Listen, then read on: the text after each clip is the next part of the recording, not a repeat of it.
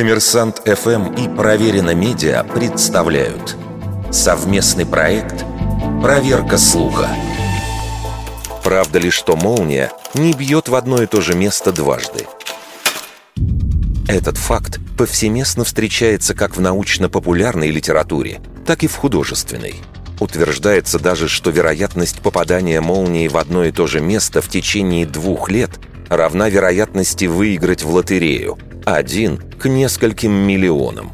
Но самым простым доказательством ошибочности этого утверждения является факт повсеместного использования такого устройства, как молниеотвод.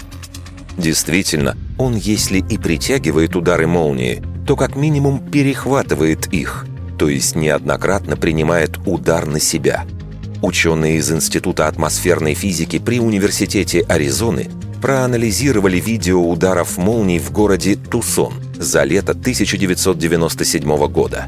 Выяснилось, что примерно в трети случаев молнии били в одну и ту же точку два или более раза. Кроме того, физики пришли к выводу, что после первого разряда с вероятностью в 67% молния ударит не более чем в 100 метрах от прежнего места. Смогли ученые объяснить и механизм этого явления. Дело в том, что отрицательные заряды в грозовом облаке не разряжаются за одну вспышку, а частично сохраняются.